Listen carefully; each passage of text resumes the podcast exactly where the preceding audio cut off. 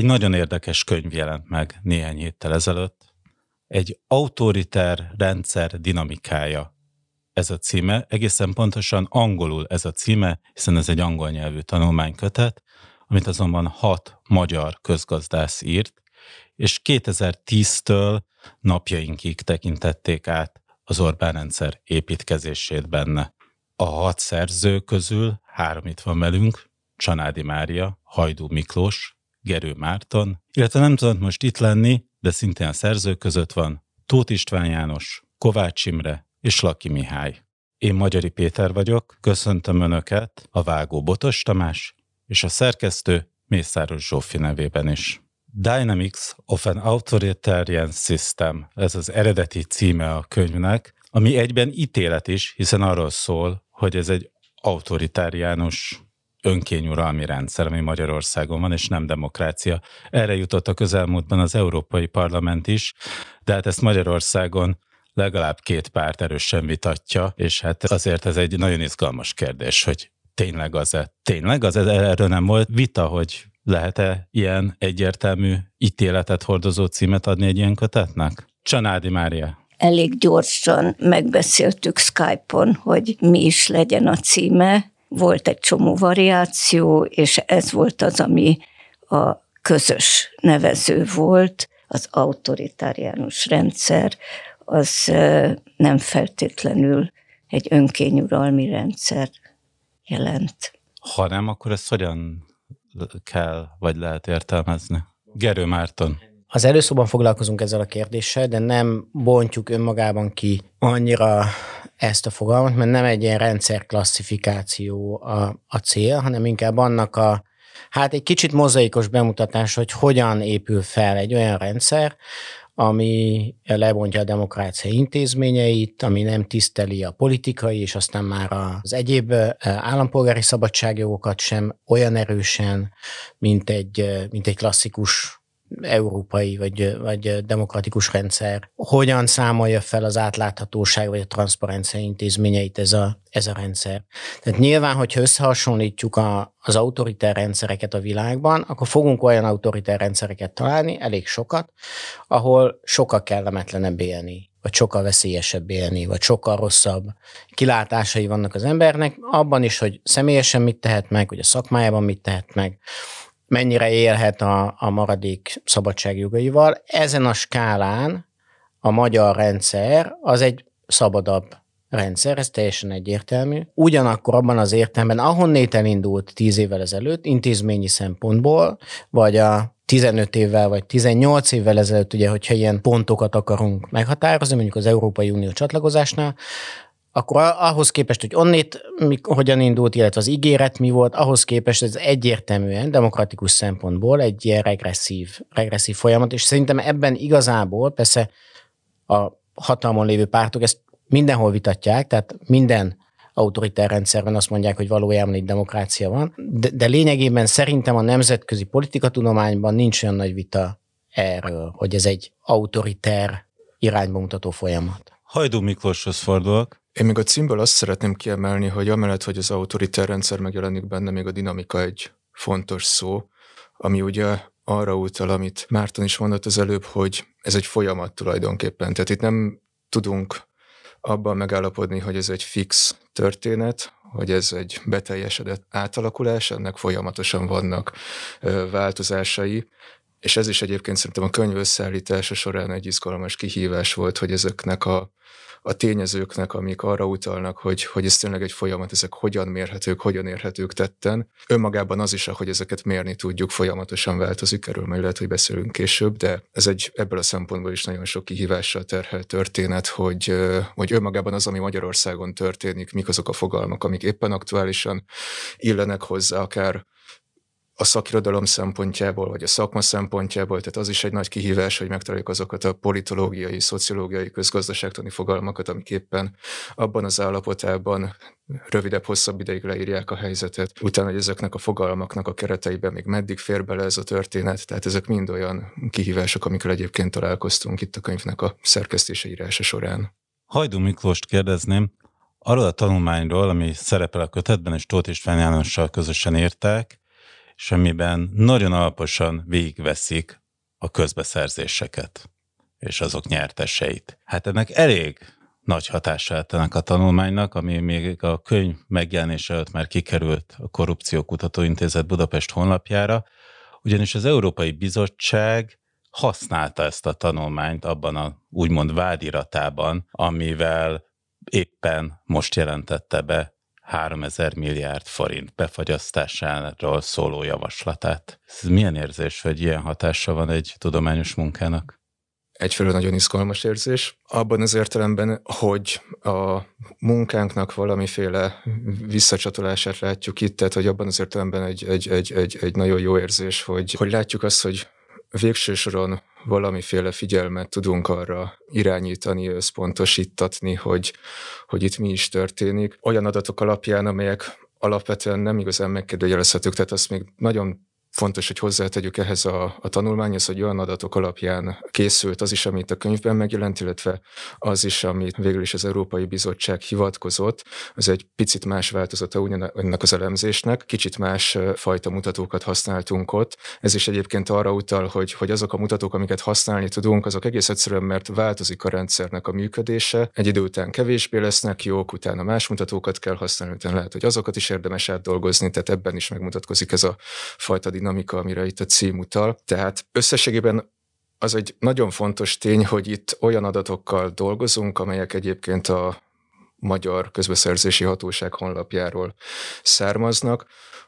Ugyan nekünk azt egy sajátos módszerrel le kell gyűjtenünk, tehát nem egyből alkalmasak arra, hogy, hogy részletesen elemezzük, de hogy ezek mind olyan tények, amelyek ezekben a tanulmányokban, amit itt a Korrupciókutató Központ Budapestnél írunk, amelyek onnantól kezdve, hogy kőkemény adminisztratív adatokon alapulnak, a számítások azok lényegében közölbe vannak ezekben a tanulmányokban, tehát innentől kezdve nagyon izgalmas, hogy hogy lehet ezeket vitatni. Ebben az értelemben tényleg egy... Tudunk néhány erős állítást tenni, hogy mi az, amit nehéz vitatni? Alapvetően az lehet egy, egy, egy fontos állítás, hogy ezek a mutatók, amik abban az elemzésben vannak, amit a, a könyvben is lehet olvasni, ezek alapvetően a közbeszerzések körüli versenyt mérő mutatókon alapulnak. Itt gondolok arra, hogy egy ajánlattevős, egy eljárás, esetleg ugye ez, hogy egy ajánlattevős, egy eljárás, ez már egy ideje egy közismert indikátora annak, hogy nem feltétlenül jelenti azt, hogy korrupció történt, de mondjuk a korrupció kockázatát felveti. Tehát, hogyha itt történik egy eljárás, hogy, hogy mindösszesen egy ajánlattevő jelentkezik, akkor ugye nagyobb, könnyebb tulajdonképpen egy korrupt tranzakciót nyelbeütni. Ez egy olyan mutató, amire már hosszú évek óta figyelnek az Európai Bizottság is, úgyhogy ebből a szempontból egy kicsit tovább kellett lépnünk. Ugye van egy olyan formális kritérium most már, hogy bizonyos eljárásoknál legalább három ajánlattevőnek jelen kell lenni.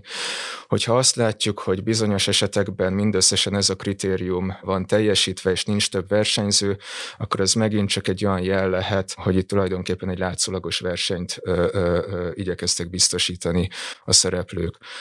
Ugye még egy, egy mutató, ami a versenyerősséget jellemzi, ami önmagában azt ö, ö, mutatja, hogy hány ajánlattevő indult egy, egy, egy beszerzésen. Ugye minél több ajánlattevő indul, annál ö, ö, kedvezőbbek a versenyfeltételei, annál nehezebb például egy potenciálisan korrupt ö, tranzakciót végrehajtani egy közbeszerzés keretein belül, hiszen hogyha egyre több szereplő lát rá egy beszerzésnek a részleteire, akkor ugye egyre megnőnek a, a korrupt tranzakciónak azok a járulékos költségei, hogy az, az fedve maradjon.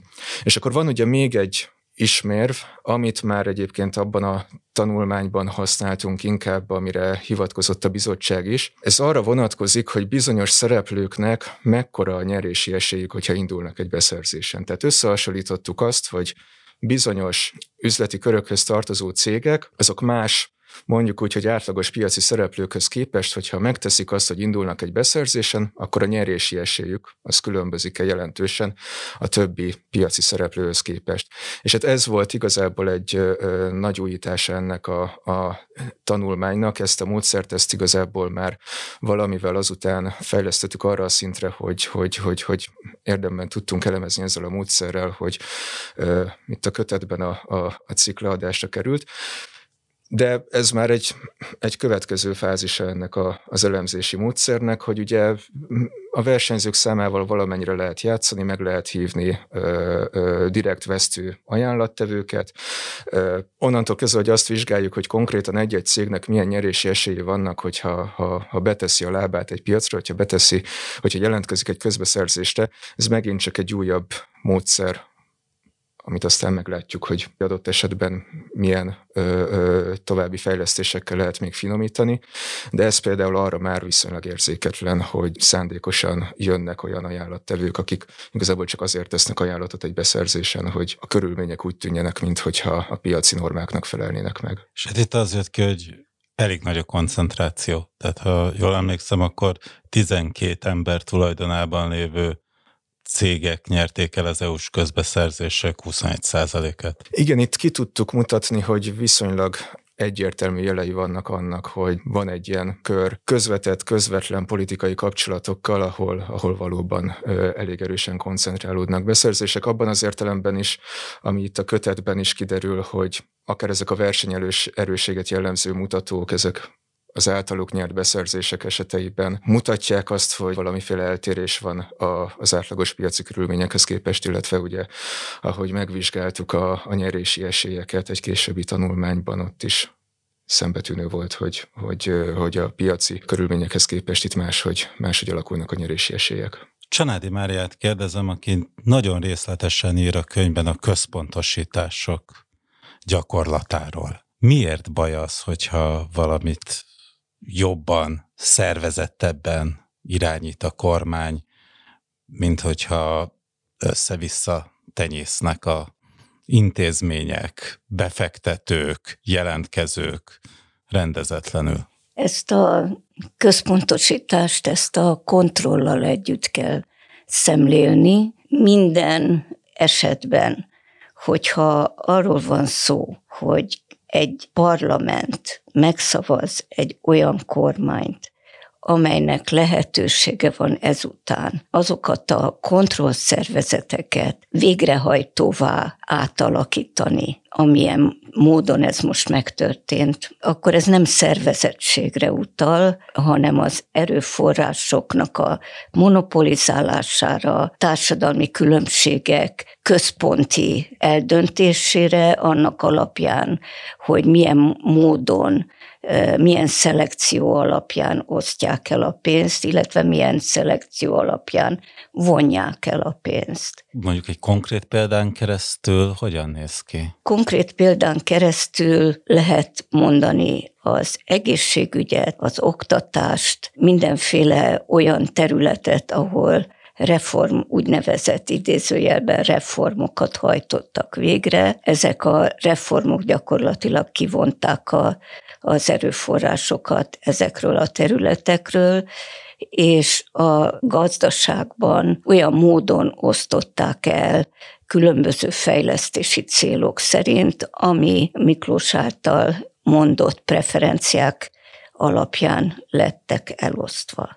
Vagyis összefügg a korrupcióval? Összefügg a korrupcióval. Ezek az erőforrások elvonása és elosztása összefügg azzal, hogy egy olyan a központi irányból egy olyan háló jön létre, amit political capture néven hívunk, ami a, azt jelenti, hogy az adott nyerő párt kiterjeszti a hatalmát, egyrészt monopolizálja a politikai szférát, onnan tovább terjed, monopolizálja az országos kontrollszervezeteket, tovább terjedve monopolizálja az felső szintű, középszintű, alsóbb szintű autonómiákat és a gazdaságot, és ezeken a területeken ez a politikai foglyulejtés szétterjed attól függően, hogy hol mekkora ellenállásba ütközik. Minél kisebb az ellenállás, annál gyorsabban és mélyebbre tud terjedni, és ezek végül is egy hálót képeznek, és ezeken a hálókon zajlik az erőforrások elvonása és elosztása, emiatt nevezem én ezt intézményesített korrupciónak. Az elmúlt évtizedben Magyarországon milyen területen volt nagyobb az ellenállás, vagy éppen kisebb, az kimutatható, azt valahogyan sikerült vizsgálni? Ellenálló képességet mondanék inkább, minél jobban integrálódik az adott szereplő ebbe a hálóba, tehát mi az, ami azt jelenti, hogy minél több szállal tud minél intenzívebben beépülni, annál nagyobb az esélye arra, hogy egyrészt ellen tud állni az erőforrások elvonásának, viszont nagyobb az erőforrás vonzó képessége. Tehát ott azokon a területeken, ahol ezek a beépülési lehetőségek nincsenek, mondjuk egy-két szállal kapcsolódik a hálóhoz, mondjuk a közmunka esetében, ott ezek az ellenálló képességek nincsenek meg. Sőt, nagyon nagy a kiszolgáltatottság lokálisan is, meg középszintről is. És van, ahol nagyobb az ellenálló képesség? Volt olyan próbálkozás, mondjuk a, akkor, amikor a Színház- és Filmművészeti, Színház- és Filmművészeti Egyetemet elkezdték átalakítani, amelynek igazából belső hálója nem volt olyan, nagyon sok volt külső, sok külső kapcsolata, akik szolidárisak voltak velük, és az az érdekes folyamat zajlott le, hogy azok az erőszakos intézkedések, amik egyébként ilyen zárt csatornákon keresztül zajlanak, ezek minél tovább tartott az ellenállás, annál inkább a felszínre kerültek. Gerő Mártont kérdezném, aki azt vizsgálta többek között, hogy a szociális transzferek hogyan alakultak át az elmúlt tíz évben, és arra jutott, hogy a projekt alapú támogatások nőttek, míg a kiszámítható rendszer szintűek megcsökkentek. Ez mit jelent? Ez miért fontos?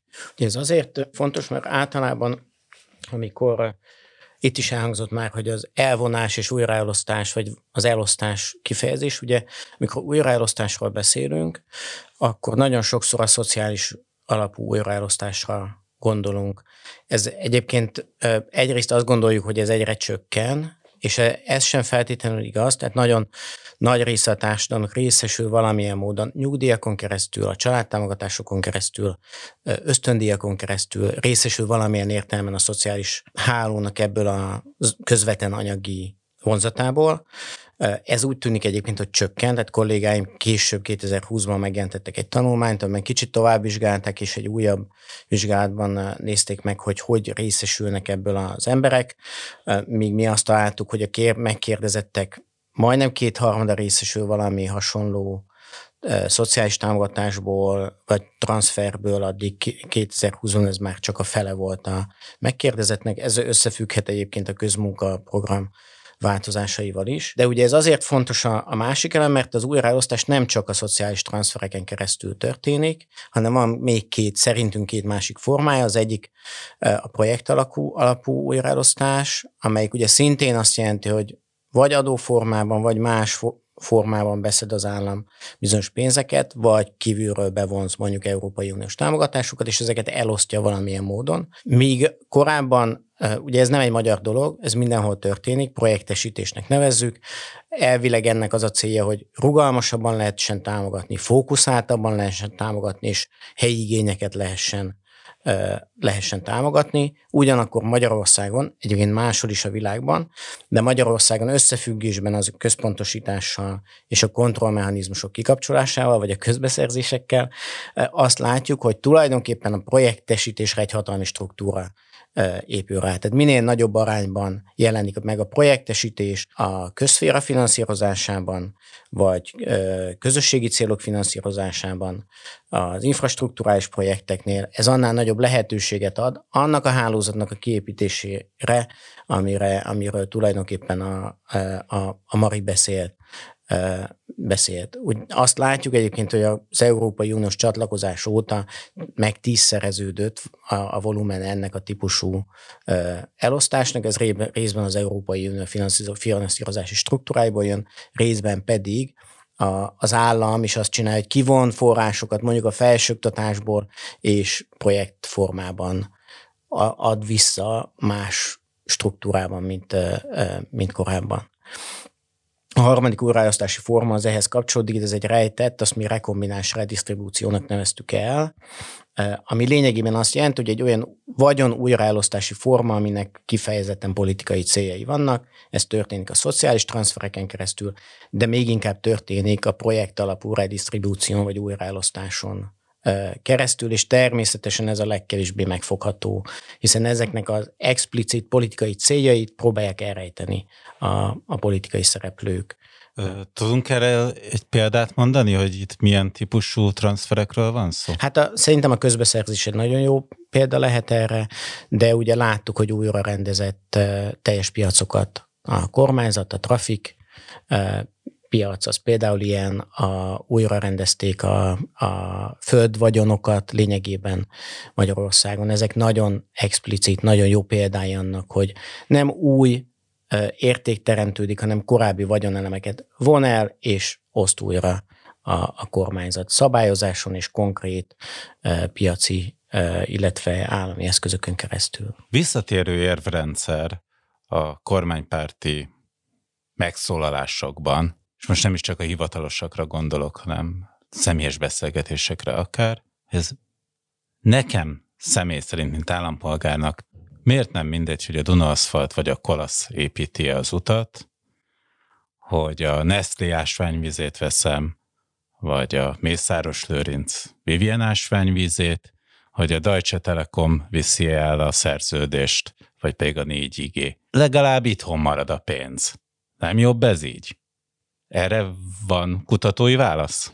Csanádi Mária. Ahhoz tudni kéne, hogy hol az a pénz. Ezek eltűnnek, ezek a pénzek, illetve ilyen teljesen vadul terjeszkedő vásárlásba, logikátlan, egymásra nem épülő vállalatfelvásárlásokba kerül, olyan területekre, amik éppen központi fejlesztési célokat jelölnek meg, tehát vagy azokat a területeket, amikből a piacot eltüntették, a piaci szereplőket valamilyen módon kényszerrel, szabályozással, törvénnyel, vagy akár lecsukással, vagy megfigyeléssel eltüntették, oda betüremkedik. És ezek nagyon nagy részt eddig legalábbis ezek belső piacok voltak, és ezeken a belső piacokon szelektíven túlberuháznak, és nincsen közben fejlődés ezeken a területeken. Hajdú Miklós? És ugye az is egy fontos szempont, hogy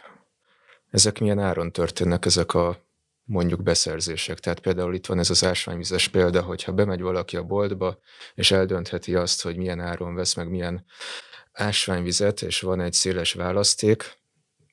Tulajdonképpen sok ásványvízgyártó verseny azért, hogy egy vásárló megvegye az ő termékét. Ez egy egészen más helyzet, mint hogyha alapvetően egy vagy nagyon-nagyon szűkszámú opció áll rendelkezésre. És ugye a közbeszerzéseknél, ugye, amikor azt látjuk, hogy, hogy nincsen verseny érdemben, akkor ugye alapvetően számíthatunk arra, hogy a, azok a piaci folyamatok, amik egy optimális árat tudnak kialakítani, azok nem tudnak érvényre jutni, és innentől kezdve az, hogy ezek a közpénzek hogy kerülnek elköltésre, lehet, hogy az országon belül marad az a pénz, de hát ugye most ez is egy erősen megkérdőjelezhető feltevés, de nem biztos, hogy azzal rosszabbul jár a közösség, hogyha ha adott esetben egy nagyon-nagyon éles és intenzív verseny mellett végső soron esetleg egy külföldi cég kapja meg az adott tendert. Gerő Márton. Szerintem itt igazából két egymással összefüggő nagy kérdés van, vagy vita van. Az egyik, hogy a gazdasági szempontból mi működik jobban. Egyébként, ha, ha mondjuk a hallgatók beleképzelik magukat egy vállalkozó helyébe, és akkor azt a kérdést kell feltenni, hogy sokat kell dolgoznom azon, hogy mivel győzöm meg a, vás, a, a ez legyen akár egy állami megrendelő, vagy akár az ásványvizet megvásárló e, fogyasztó. Tehát sok munkával, e, sok gondolkodással meg kell győznöm az illetőt, hogy megvásárolja a termékemet. Ugye Magyarország ráadásul árérzékeny piac, lejjebb kéne vinnem az árat, több mindent kell eladnom, stb. stb. Vagy pedig, ha zsebembe nyúlok, akkor egyszerűen meg tudom szerezni az adott munkát, akkor vajon melyiket választaná? Szerintem egy vállalkozó az egyszerű, egyszerű utat választja, pláne ha az azt jelenti, hogy a kontrollmechanizmusokat is kikapcsoltuk. Ugye amikor megvásároljuk a szolgáltatás megrendelését lényegében, akkor az azt is jelenti, hogy kikapcsoltuk a kontrollmechanizmusokat. Tehát nem csak az fog történni, hogy egy ásványvíz lesz, hanem azt se fogjuk tudni, hogy az ásványvíz az tényleg ásványvíze. És nem lesz senki, aki felelősségre vonja a vállalkozót, hogyha az ásványvízbe csapvizet ö, tölt valójában. Nem tudom, hogy jobban megír egy csapvizet ellen az ásványvizet, de legyen ez egy példa. A másik, tehát a, jobban működik a verseny, mint a nem verseny, ez a kérdés az egyik, és ez a kapitalizmusnak a működésmódjához vezet, ebben is vannak viták. A másik kérdés az, az egy, illetve három kérdés is van, de mondjuk a második kérdés az, hogy a társadalmi struktúrában milyen változásokat okoz-e. Ha azt gondoljuk, hogy jobb egy olyan társadalom, amiben legalábbis esélyegyenlőség van, vagy valamilyen értelemben a társadalmi igazságosságnak fontos szerepe van, akkor elég könnyen belátható, hogy azok a struktúrák, amiben láthatatlanul történnek a dolgok, amiben nincsen hatásunk arra, hogy hogyan születnek a döntések, abban a társadalmi igazságosság szempontjai, azok kevésbé fognak érvényesülni. Ráadásul a, megint csak a Mari által említett hálózatok abba az irányba hatnak, hogy minél lejjebb van valaki ebben a hálózatban, annál kiszolgáltatottabb ö, helyzetben lesz. Ez fontos egyébként a hálózat tetején lévőknek, mert a kiszolgáltatott tömegek ö, tartják fent részben az ő hatalmukat, ö, tehát ez egy fontos eleme a rendszernek, de semmiképpen sem, lehet, hogy stabil lesz a rendszer, de semmiképpen nem lesz ö, igazságos. A harmadik vita az pedig a demokratikus döntéshozatal minősége, illetve a döntéshozatal minősége, ha átláthatók a döntések, sokan amellett érvelnek, hosszabb távon jobb minőségű döntések születnek. Ha megnézzük, hogy a magyar állam milyen döntéseket hoz, akár csak a jogszabályi szövegeket, valamit gyorsan elfogadnak, és akkor hányszor kell módosítani. Utána akkor azt is beláthatjuk, hogy ebben azért lehet valami, egy lassabb, átgondoltabb, több egyeztetéssel átláthatóban látható döntés, az jobb minőségű lehet a végén. Csanádi Mária. Még annyit szeretnék hozzátenni negyedikként mondjuk, vagy nem tudom, hanyadik évként, hogy ezek a kontroll nélküli beruházások, úgy fejlesztések és reformok is egy erőltetett erőforrás átcsoportosítást jelentenek a kedvezményezett területekre, mármint kedvezményezett vállalkozók számára, és minden esetben, vagy az esetek nagy részében pusztítással jár.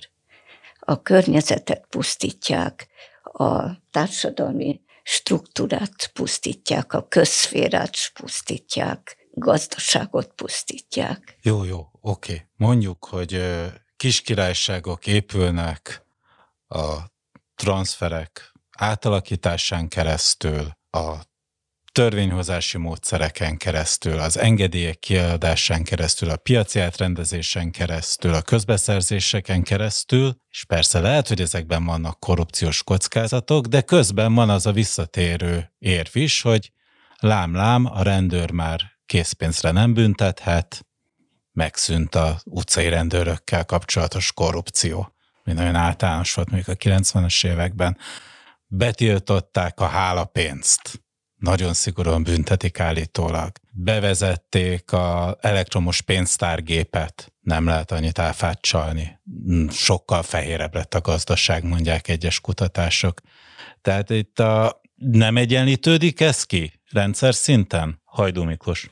Az, hogy ez kiegyenlítődik-e vagy sem, ez egy elég nehéz kérdés, és én erre nem is próbálnék megválaszolni. Én úgy látom legalábbis szintén, hogy vitathatatlan, nagyon sok kutatást támasztja alá valóban, hogy ezek a hétköznapi kis korrupciós esetek, rendőri ellenőrzéseknél a nem is tudom, forgalmiba dugott ötezres, és akkor megváltja az ember, hogy tovább mehessen, amiről sokat lehetett hallani még mondjuk tíz-tizenöt évvel ezelőtt, akár egy uh, hiányzó első segélydoboz miatt. Ezek valóban sok empirikus bizonyíték van arra vonatkozóan, hogy, hogy, hogy ebben sok előrelépés történt. Ehhez képest az a, úgynevezett nagy korrupció, ahogy ezt korrupciókutatók szokták nevezni, vagy ebben a szakirodalomban, ahogy a szokás grand corruption nevezni, amihez tartozik a, az intézményesült institutional corruption, intézményesült korrupció.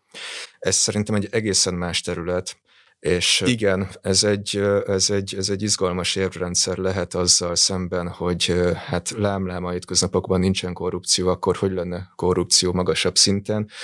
Ugye eleve egy, egy nagyon-nagyon delikát, érzékeny jelenségről beszélünk, amit ugye nyilvánvalóan akik ennek az elkövetésében adott esetben részt vesznek, ahogy csak lehet igyekeznek elrejteni.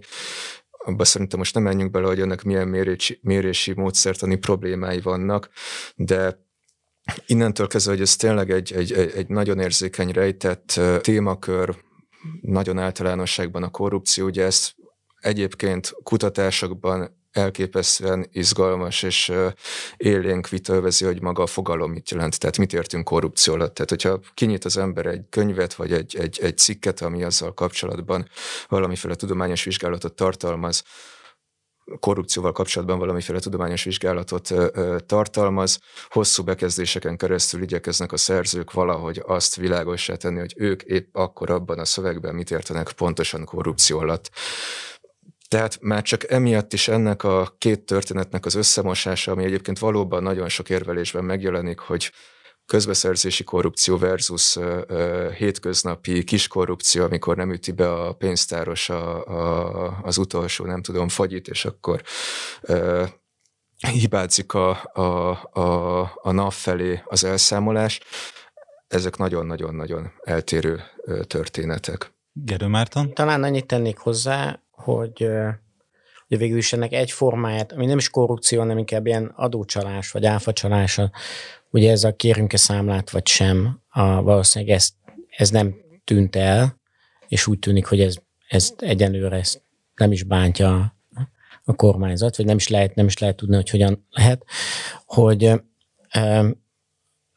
hogy annyit tennék hozzához, amit a, a Miklós elmondott, hogy azért ezekben a központosított rendszerekben két fontos elem van. Az egyik, hogy rendnek kell lenni, vagy legalábbis úgy kell éreznünk, hogy rend van. Ehhez hozzájárul az, hogy bizonyos szolgáltatásokat, hogyha, hogyha lehet, akkor modernizál az állam, vagy megpróbálja legalábbis kikapcsolni ezeket az apró bizonytalanságokat. Vannak közszolgáltatások, amik jobban működnek, mint tíz vagy tizenkét évvel ezelőtt, a kormányablakok egészen jól működnek, viszonylag gyorsan lehet intézni egy csomó dolgot. Tehát ezen a fronton úgy tűnik, hogy egyfajta ilyen rend és stabilitás érzést ad ez a rendszer is az állampolgároknak.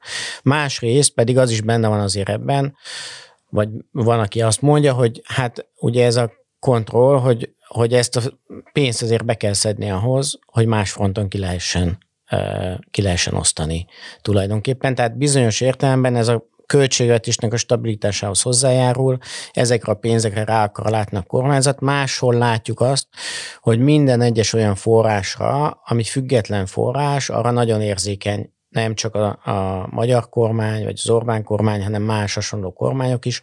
Általában ezeket a külső, független, nem kontrollálható forrásokat igyekeznek megszerezni, vagy megszüntetni valamilyen, valamilyen módon. Tehát ez ilyen értelemben egy átláthatóságot, vagy tervezhetőséget teremt nekik, de ugye az, hogy aztán ez hogyan megy el a központi költségvetésből, az egy teljesen más történet.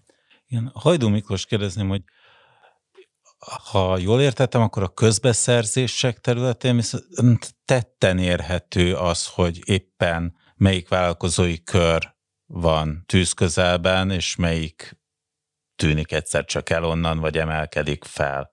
kétezer-tizenötös G-nap esete az talán, ami a leginkább ezt szemlélteti. Ugye ekkor volt kétezer-tizenöt februárjában, amikor a nagy nyilvánosság előtt kiderült az, hogy egy súlyos konfliktus van Simicska Lajos és Orbán Viktor között, akik egyébként ugye korábban, vagy hát Simicska Lajos és a Fidesz egyébként korábban pedig egy nagyon szoros közreműködésben dolgozhatott egymás mellett. Azonnal lehetett látni a közbeszerzési szerződések elemzése során, hogy egyszer csak eltűntek a, a Simicska cégbirodalom megrendelései, és hát ugye Utána pedig már a tulajdonosváltások alapján is lehetett azt látni, hogy, hogy, hogy, hogy fontos cégek ebből a, az üzleti körből átvándoroltak olyan szereplőkhöz, akik a, a, a, a nerkúrens, azt nem mondom, hogy kegyeltjei, de a nerkúrens körébe tartoznak. Igen, ezek az éles váltások, ezek abszolút, abszolút megfigyelhetők akár a közbeszerzések területén is, akár pedig tényleg, hogyha az ember veszi a fáradtságot és elmélyül cégvásárlások, cég tulajdonosváltások elemzésében, akkor, akkor ezek szépen visszatükröződnek. Ugye még amit ezzel kapcsolatban érdemes kiemelni, itt már egy picit érintettük az előző kérdés esetében is, hogy mik azok a felmérések, források, amik a rendelkezésre állnak. Itt ugye a könyvben is egyébként szerintem abból az szempontból egy érdekes helyzet, amit alapvetően a hivatkozások a könyvben nagyon jól szemléltetnek, hogy rengeteg sajtócikkre, oknyomozó, újságírói munkára rengeteg hivatkozás van a könyvben. Éppen ezeknek az empirikus felméréseknek a hiánya az, ami arra vezet, hogy gyakorlatilag a sajtóra ö, tudunk hivatkozni nagyon sok esetben, mint egy történetírójaként a, az elmúlt tíz év történéseinek természetesen. Tehát alapvetően nagyon-nagyon sok esetben, ö, főleg amikor ilyen esettanulmányszerűen tudunk ö, bizonyos történéseket feldolgozni, akkor nem marad más, mint hogy valóban azokat a kemény, ö, precíz, alapos, oknyomozó újságírói cikkeket ö, vegyük mi is szemügyre tudományos szempontból, és ezekre, ezekre tudunk hivatkozni. Ez egyébként ebben az esetben is, amikor cégeknek az adásvételeit, tulajdonosi háttereit vizsgáljuk, egész egyszerűen ugye tényleg megint csak egy kicsit magamat ismétlem, főleg, hogyha korrupcióról van szó, ez egy rejtett jelenség, vagy bármi ö, ö, olyan történetről van szó, ami súrolja a legalitás határait akár, vagy a jó érzés határait, tehát hogy valamilyen szempontból ezt rejteni ö, szeretnék a szereplők, akkor természetesen erre nagyon sok lehetőség van.